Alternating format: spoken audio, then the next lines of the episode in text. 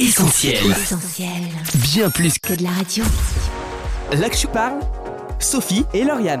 Salut tout le monde Salut à tous. À l'occasion de la journée européenne du vent, on vous a préparé une émission spéciale sur les éoliennes. Comment fonctionnent les éoliennes? Quelles sont leurs limites? Et est-ce que c'est la source d'énergie de demain? On en parle tout de suite avec nos invités. Là que je parle sur Essentiel Radio. On accueille tout de suite notre premier invité, Christian Hilario, bonjour. Bonjour. Vous êtes chargé d'affaires et expert technique dans l'éolien et le photovoltaïque. Merci beaucoup d'avoir accepté notre invitation. Merci à vous d'avoir proposé ce sujet euh, d'importance aujourd'hui. Et on le verra, et également François. Elle est aussi pour nous accompagner. Bonjour François. Bonjour à toutes et à tous. Merci d'être avec nous pour cette émission sur les éoliennes, un sujet hautement d'actualité, comme on le disait. Oh oui, alors on va rentrer tout de suite dans le vif du sujet. Et euh, on vous demande, Christian Hilario, à quoi servent les éoliennes? Comment elles fonctionnent? On va un peu démystifier tout ça. Mais juste le temps pour nous de vous faire écouter un micro-trottoir et la parole est à vous. Euh, les éoliennes, euh, ça sert à avoir euh, une énergie un peu plus verte. Ça fonctionne par le vent, j'imagine. Et euh, c'est plutôt l'énergie verte. C'est pour produire de l'énergie durable grâce au vent qui alimente les turbines qui produisent euh, de l'électricité. À faire de l'électricité, elle fonctionne euh, avec la force du vent. C'est pour l'électricité avec le vent. Donc Christian Hilario, des réponses euh, plutôt justes Tout juste, en effet. Euh, L'idée première, c'est de capter une énergie qui est disponible, abondante, euh, non créée par l'homme. Et de ce fait, déjà, on s'affranchit d'empreinte carbone. Et alors concrètement, comment elles fonctionnent l'éolienne? Parce qu'on voit euh, ce gros tangent. Alors, L'éolien, à la base, euh, c'est une, c'est une source solaire en fait qui est un peu déguisée. Les émissions euh, chauffantes en fait sur la Terre créent des gradients de vent. Donc c'est comme ça que le vent est généré par des, euh, des différences de température. Et de ce fait, en fait, le vent est capté par des pales. Donc on va capter une, une force cinétique, on la transforme après en énergie mécanique, qui est dans la nacelle transformée en énergie électrique et injectée sur le réseau national. T'as tout compris, Sophie, j'espère. J'ai tout compris. Et toi, François, est-ce que tu as tout compris À 100%. Alors, dans un contexte de réchauffement climatique qui n'est plus approuvé, euh, quels sont les avantages de cette énergie éolienne dite propre et renouvelable? François, peut-être avant de laisser euh, la parole à notre expert, quels sont les avantages que tu y vois? Alors, premièrement, comme ça, sans, sans y réfléchir de trop, je vois que surtout que c'est une énergie qui est limitée, puisque le vent ben, s'arrêtera à jamais par, par définition. J'y vois aussi une possibilité de peut-être s'affranchir de certaines énergies avec une forte empreinte carbone. Et euh, peut-être voilà de, de diversifier le- les, les sources d'énergie qu'on utilise pour euh, pérenniser aussi notre modèle. Christian Hilario, dites-nous en plus euh, sur les avantages de l'éolien. Alors, de manière générale, le vent est disponible partout. On s'affranchit de problèmes de litiges, on va dire, euh, gouvernementaux pour s'approprier une ressource. On va travailler également dans le sens en fait euh, du changement climatique, c'est-à-dire qu'on va lutter contre le changement climatique, qui est pointé du doigt notamment par euh, le GIEC, hein, euh, le groupe in- intergouvernemental d'experts sur l'évolution du climat, qui depuis 88 émet tous les 7 ans des avis et donne en fait des recommandations aux politiques pour expliquer les situations et les conséquences du climat sur la vie pour l'humanité en général. Dans l'ensemble de ces diagnostics et euh, des conclusions qui sont apportées, il y a la partie énergie. Et dans la partie énergie s'inscrit euh, les énergies renouvelables pour lutter contre le réchauffement climatique. L'éolien fait partie de ce mix, mais on peut citer le solaire, on peut citer la biomasse, on peut citer la méthanisation, on peut citer la géothermie, on peut citer surtout l'hydraulique, hein, qui est quand même un pilier fort et depuis très longtemps existant en France. Et pour l'éolien plus précisément, donc au-delà de la lutte contre le réchauffement climatique, euh, c'est une énergie qui va permettre de stimuler l'économie locale. Donc on va avoir un ancrage territorial pour avoir une résilience et un nœud de réseau euh, constitué au niveau du territoire et non plus au niveau de grandes artères à travers le pays, par exemple en France avec les artères RTE. On a également euh, la grande dimension prise en compte de l'environnement et c'est surtout une énergie qui est sans danger. C'est-à-dire qu'on n'a pas de conséquences, on va dire, euh, de stockage de produits dangereux avec une épée de Damoclès à faire peser sur les générations futures. Et enfin, euh, c'est une société également qui doit repenser également ses activités, ses interactions vers de la sobriété. Et là, en fait, on boucle. L'idée, c'est d'avoir un processus bouclé, circulaire, bienveillant, on va dire, en considérant tous les éléments d'une chaîne, de la production d'énergie électrique, de sa consommation et de son devenir. Donc après, on- au niveau du recyclage, du démantèlement, par exemple, il y a beaucoup de choses qui sont prises en compte déjà par le passé, au niveau des, budgets euh, alloués pour la fin de vie des éoliennes, mais également aujourd'hui, on réfléchit notamment pour l'offshore et l'onshore, le terrestre et euh, l'éolien en mer, on réfléchit de suite dans la création des projets en développement, que vont devenir les produits, que vont devenir les matériaux utilisés? Et comment on va permettre de, recycler, de re- renouveler en fait le parc et d'avoir une économie avec le minimum d'empreintes possible déjà en intégrant le démantèlement, la fin de vie, avant même son développement? C'est bien intéressant, effectivement, les avantages euh, de l'éolien ben, sont convaincants. hein. Mais pour autant, euh, cela ne fait pas toujours l'unanimité. Alors que lui reproche-t-on? On écoute quelques réponses. Il y a plusieurs inconvénients tels que le bruit pour les gens qui habitent à côté, ça dépend bien sûr la taille. Il y a aussi des problèmes euh, pour les animaux qui euh, brutent par exemple à côté.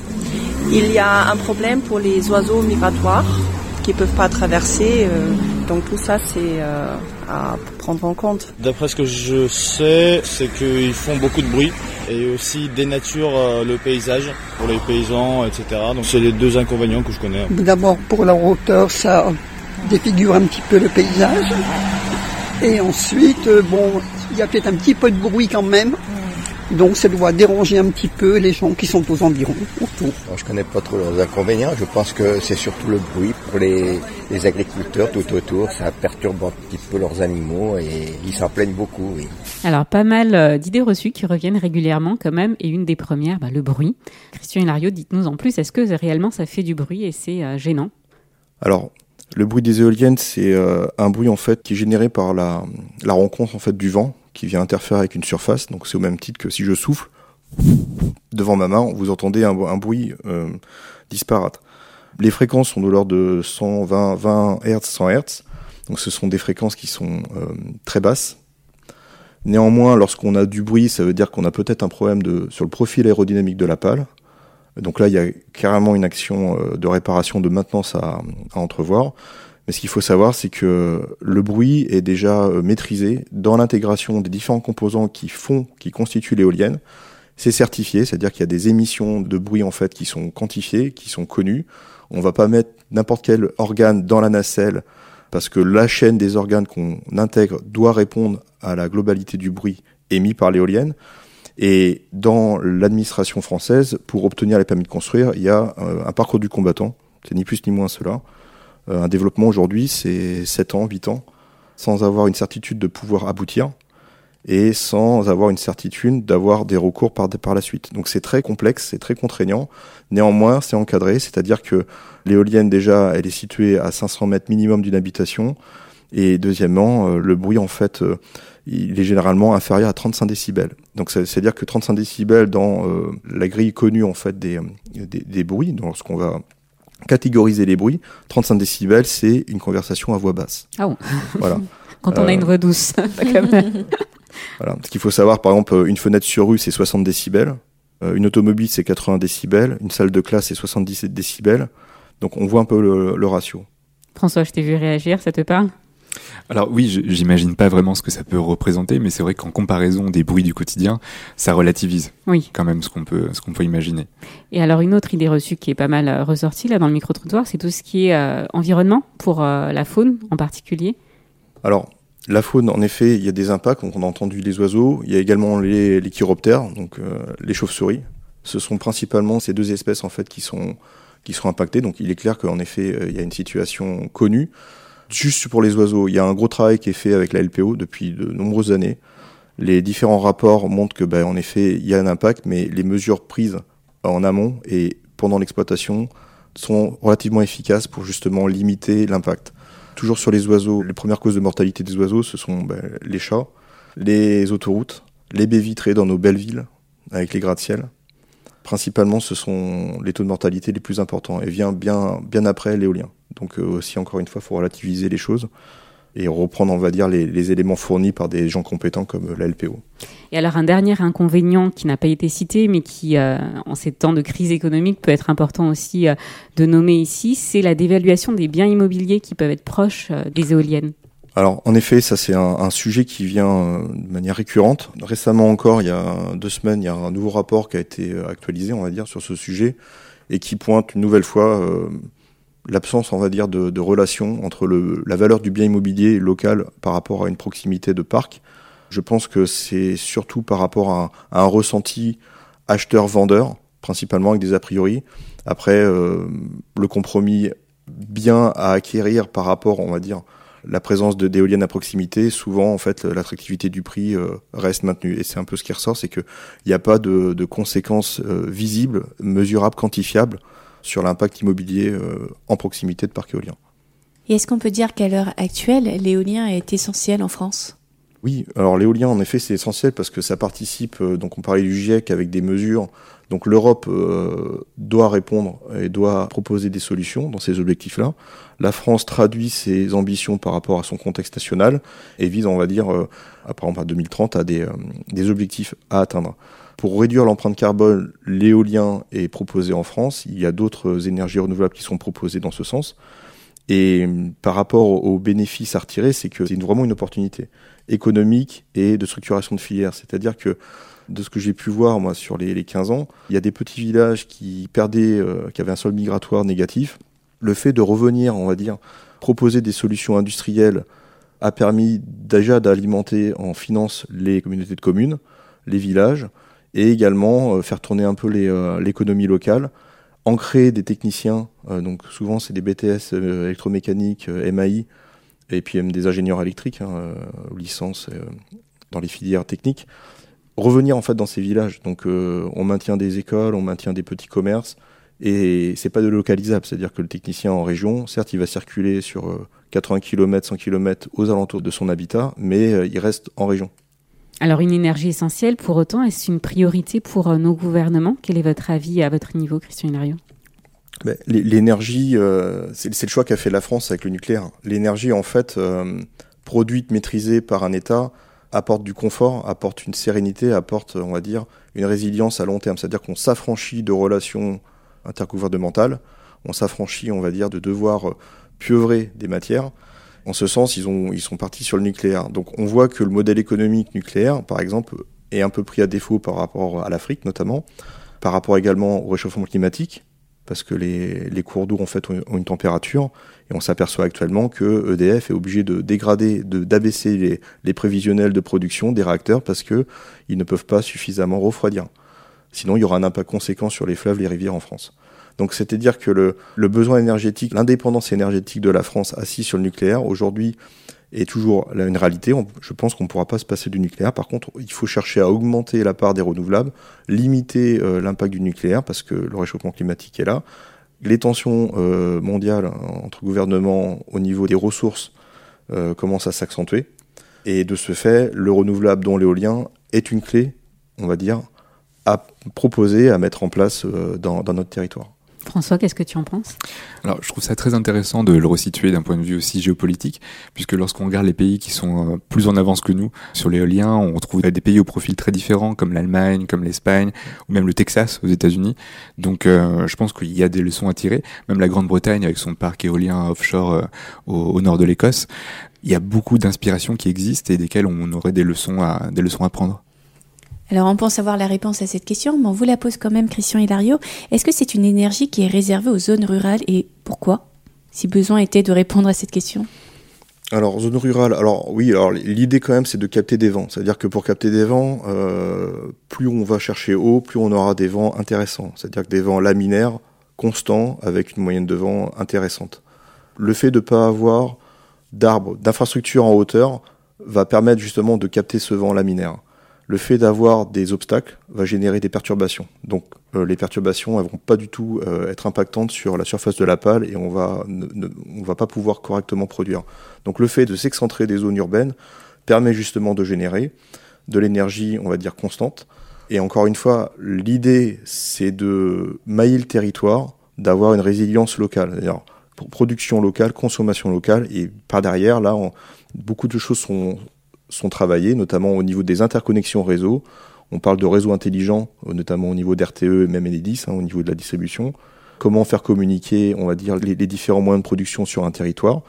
Et à partir de là, euh, donner une souplesse, une souplesse de, consommation euh, au territoire. Alors vous parliez tout à l'heure d'opportunités économiques, pour autant euh, l'éolien représente aussi un coût financier. Quel est-il justement en termes d'installation et d'entretien aussi? Alors, le coût financier euh, d'une éolienne, faut garder à peu près en tête. Euh, aujourd'hui, on est tombé sur euh, des prix de 58 euros par mégawattheure installé. Le nucléaire, ça tourne autour de 45, mais 45, même parfois moins, mais ils prennent pas en compte justement la, maintenance et le coût de démantèlement. Donc là, si on s'attaque à cette partie-là au niveau nucléaire, on voit que l'éolien qui intègre la totalité, on va dire, de, de son impact en fait dans, dans ce coût est vraiment intéressant d'un point de vue d'un point de vue financier. Alors vous parliez tout à l'heure de l'installation d'éoliennes en mer. Quelle est la différence et pourquoi le fait-on? Alors l'éolien en mer, on parlait justement d'avoir des vents constants, forts, laminaires. L'intérêt de la mer, ces conditions sont réunies. Et également, on s'affranchit de l'impact visuel ou des impacts, on va dire, d'associations qui seraient contre l'éolien, du fait de l'impact visuel ou du fait du bruit. Donc l'idée, c'est de d'excentrer euh, en mer pour capter un meilleur gisement éolien, pour produire plus et euh, s'affranchir des contraintes, on va dire, visibles, perceptibles par, euh, par l'homme. Alors on arrive bientôt à la fin de cette interview. L'éolien, c'est un pilier incontournable de la transition énergétique, on l'aura compris. Est-ce une énergie d'avenir? On va écouter là aussi quelques réactions. Alors là, j'en suis pas si sûr. On peut, on peut penser que ça fera partie, mais peut-être pas en totalité. Mais c'est un, c'est un appoint. Ça peut pas être l'énergie de demain, ça peut aider, mais le problème est que on utilise euh, tout le temps d'électricité, de l'énergie, et les éoliens ne produisent pas continuellement l'électricité. Donc bien sûr, on peut stocker une partie, mais euh, si jamais il y a un, un, pic de consommation, ça peut pas remplacer, par exemple, les autres euh, sources d'énergie. Ça peut être l'énergie de demain, mais plutôt euh, avec d'autres euh, d'autres moyens d'énergie, euh, parce que je pense pas que ça puisse couvrir tous les, tout le besoin d'une nation. Alors, Christian Hilario, vous hochez de la tête. il, y a, il, y a, plusieurs réponses qui sont, qui sont vraies. Hein. C'est mmh. vrai que l'éolien peut pas répondre à tout. Par contre, il participe. L'intermittence, c'est souvent ce qu'on entend, l'intermittence de l'éolien, n'est pas en soi un problème. Dans la mesure où, si on regarde à la journée, c'est sûr que c'est plus visible qu'une euh, qu centrale nucléaire, par exemple. Mais quand on fait le bilan sur l'année, au niveau des intermittences, un parc nucléaire également est dégradé, c'est-à-dire que on a des, activités, on a de la maintenance, on a des réparations, qui fait que euh, la production n'est pas constamment, constamment euh, à un niveau soutenu. Donc on a des, aussi une intermittence. Le, seul, on va dire, point qu'on pourrait opposer à l'éolien, c'est qu'il n'est pas pilotable, parce qu'on contrôle pas le vent. Le solaire, par exemple, on va produire la journée, mais on sait qu'on va pas produire la nuit. Donc là, c'est une intermittence euh, de facto naturelle, puisque c'est la contrainte même de la ressource qu'on recherche qui va donner cette intermittence. Le stockage, comme il a été évoqué, permet justement de compenser l'absence de pilotage de cette production d'énergie, et notamment euh, stockage batterie, stockage hydrogène. Donc là, c'est quand même des filières qui, qui sont toutes nouvelles et qui, permettent justement de répondre à ces besoins. Dans la globalité également, quand on vise 2030-2050, l'éolien contribuera, et contribue déjà, à lutter contre les gaz à effet de serre. Et en ce sens, euh, c'est une contribution qui est de plus en plus euh, intéressante à proposer parce que le vent est disponible partout.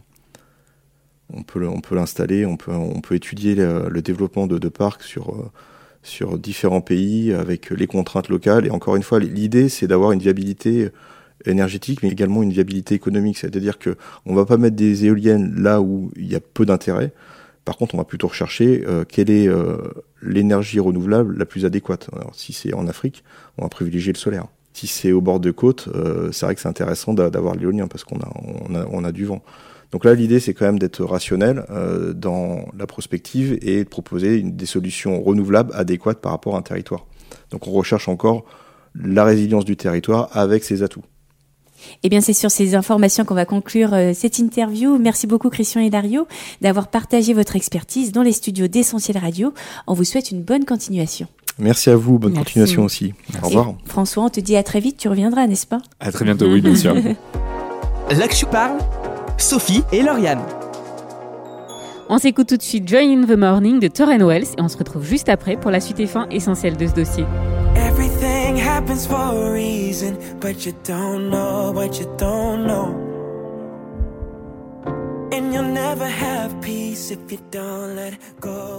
Vous êtes sur Essentiel Radio dont l'actu parle. Aujourd'hui émission unique puisqu'on parle énergie grâce aux éoliennes. Un sujet qu'on a abordé avec Christian Hilario, notre expert dans l'éolien, sans oublier François, notre débriefeur. Tout de suite la fin essentielle de cette émission. L'actu parle, Sophie et Lauriane dompter ou en tout cas se servir du vent pour produire de l'énergie. Si c'est vrai pour l'énergie électrique, comme il en a été question dans cette émission, c'est aussi vrai dans nos vies. En effet, Sophie, pour gagner en productivité, en qualité de vie, en bonheur tout simplement, nous essayons dans bien des domaines de nous servir de l'énergie du vent, un vent favorable, une opportunité professionnelle, une rencontre. Un léger vent du sud se met à souffler et on se croit alors maître de notre destin. En quête d'une énergie renouvelable à souhait qui ne viendrait pas polluer notre esprit, on se lance parfois à la poursuite du vent. Tout est vanité et poursuite du vent, l'adage est bien connu. Ce qu'on sait peut-être moins, c'est qu'il nous vient de la Bible et plus précisément de la plume du roi Salomon. Ce roi doté d'une grande sagesse avait poursuivi l'amour, la connaissance, le pouvoir et il avait atteint tous ses objectifs. Pourtant, malgré cela, au soir de sa vie, il arrivera à cette conclusion, vanité des vanités, tout est vanité et poursuite du vent. On court après le vent, on poursuit des choses qui au final nous échappent, mais voilà une tempête dans nos vies, un vent violent qui vient tout balayer et nous ramène à la réalité dépeinte également dans la Bible. L'homme séjour sans comme l'herbe, il fleurit comme la fleur des champs, lorsqu'un vent passe sur elle, elle n'est plus. Mais voilà, il est aussi écrit dans la Bible que Dieu fait des vents ses messagers, des vents parfois contraires qui nous font réfléchir et peut-être lever la tête afin de prendre conscience de nos limites et de tout l'amour que Dieu nous porte. En effet, parce qu'il nous aime, parce que nous faisons appel à lui, il est capable de faire cesser les plus grandes tempêtes. Ses disciples en ont fait l'expérience dans une barque soumise au flot de la mer. Jésus menaça le vent et le vent cessa. Si l'homme peut se servir du vent, Jésus, lui, le dompte et fait concourir toutes choses au bien de ceux qui qu'il aime, nous offrant une source d'énergie intarissable, comme nous le dit ce dernier verset de la Bible pour conclure. Mais ceux qui se confient en l'Éternel renouvellent leur force, ils prennent le vol comme les aigles, ils courent et ne se lassent point, ils marchent et ne se fatiguent point. L'Actu parle, Sophie et Lauriane. Cette émission spéciale et unique de l'Actu Parle est finie pour aujourd'hui, mais vous pouvez bien sûr la retrouver en podcast gratuitement sur essentielradio.com ou sur les plateformes de téléchargement comme Spotify ou Deezer. N'hésitez pas aussi à liker, commenter ou encore partager cette émission sur les réseaux sociaux. Ça se passe sur Facebook, Twitter ou encore Instagram. On remercie encore nos invités pour leur participation, ainsi que Mathieu à la technique et Irène pour les micro-trottoirs. On vous dit à très vite dans l'Actu Parle. Merci pour votre fidélité et bonne écoute sur Essentiel Radio. Salut Salut L'Actu Parle sur Essentiel Radio. On retrouve, tous nos programmes sur essentielradio.com.